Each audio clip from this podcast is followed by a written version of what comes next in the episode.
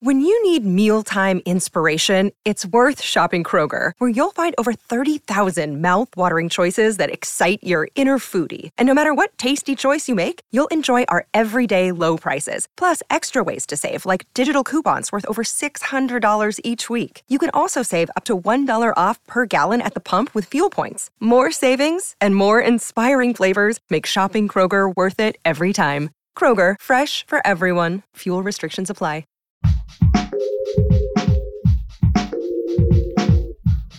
What if you could become a better person, not by working harder, but by taking one small step a day? And not because you're a bad person now, but because there's something inside you that's ready for more. How to Be a Better Person gives you one tiny step a day you can take to be the person you want to be. My mission? To help you live your best life. Hi, and welcome to How to Be a Better Person. I'm Kate, your host and author of the book How to Be a Better Person. This week on the podcast, we're talking about being a better person online. After all, a 2021 survey found that Americans spend a whopping 59 hours a week on the internet. Eight or so of those are watching shows, so we can subtract those because you're not really acting in any certain way when you're watching. But still, even without those eight or so hours of streaming content, that's 50 hours a week spent online. So let's take a look at how we're acting during those 50 hours and whether we really need that many.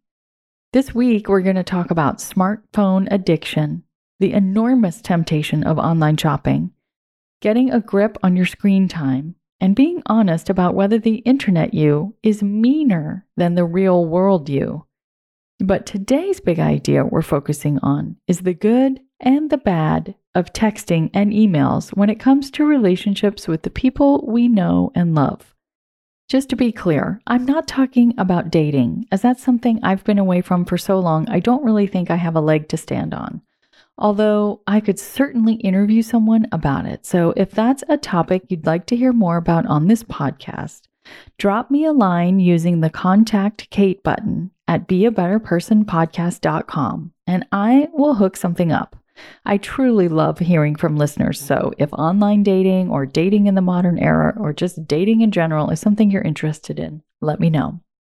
What I am talking about today is staying connected to friends and family members during the digital age.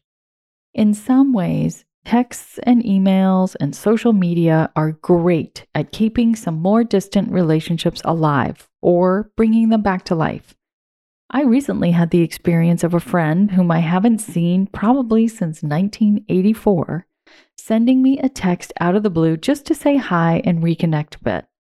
This friend recently lost her dad, a fact I discovered on Facebook. So I went and left a message for the family at his digital obituary. My friend saw my message and reached out to someone she knows who gave her my number, and boom, we exchanged family photos, remembered some good times, and pledged to see each other once travel becomes a little less fraught. It was a great moment that would not have happened without the internet and smartphones.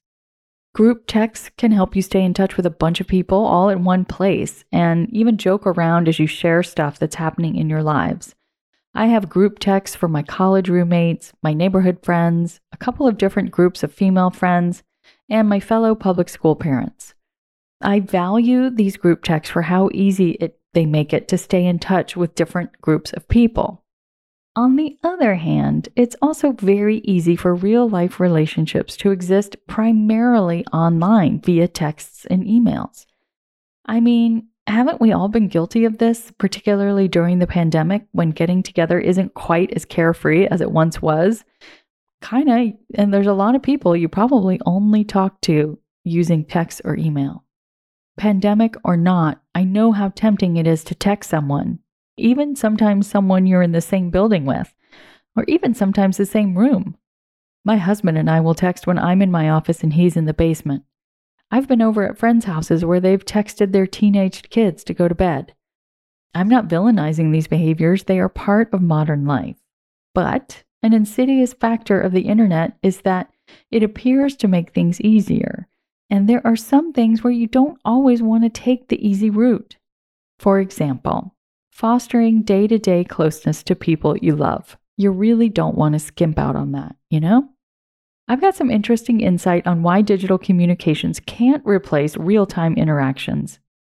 So, what's so wrong with digital communications when it comes to keeping up relationships? Well, when you're talking to someone in real time, definitely face to face, but even over the phone or a video call, there is so much that's conveyed through nonverbal communication. You've got tone of voice, eye contact, and body language, which are all huge ways that we talk to one another. In fact, we've evolved a very sensitive neural network in our faces that helps us both transmit and receive information via facial expression. It's an important part of how we feel safe and create intimacy with other people. And all that is lost when you're only texting or emailing. Emojis help a tiny bit, but they're a very blunt tool that replaces something just exquisitely nuanced. Think about it. When you're texting with someone, it's very easy to sound chipper when really you're exhausted, or to not address something that irritates you, or frankly, to be doing five other things when you're in the conversation. None of these things are easy to do when you're talking in real time, whether that's voice to voice or face to face. Just a couple days ago, I got a text from my friend Terry. She was just asking me something quick in the text, but I was just sitting there drinking my tea, procrastinating on starting my day, so I asked if she had time for a call. She said yes. I dialed her number, and we had a good old fashioned catch up for about 20 to 30 minutes, where we learned that we had each experienced a similar and similarly crazy thing recently that never, ever, ever would have come out in a text. We got to bond about and not feel like an outlier and I tell you, that conversation felt like a mini vacation. I wish the same for you. I know how convenient it is to stay in touch via text, but we also have to prioritize getting together in person, picking up the phone, or even adding another Zoom call to our day so that we can keep our person to person connections strong. Your tiny assignment is to resist the temptation to have one conversation in the next 24 hours via text or email and have it either on an actual phone call or video call, or even better, face to face. In my case, I need to actually get my butt up and walk down into the basement to ask my spouse that question. And know that when you do, you're nourishing your neural networks as well as your relationship. Be sure and come back tomorrow when we're talking about online shopping. Thanks for listening to How to Be a Better Person. Our theme song is Left for Deadish by Junior85. The podcast is mixed by Sound Advice Strategies. If you liked what you heard in this episode, share it with someone you think would like it too. Your voice matters.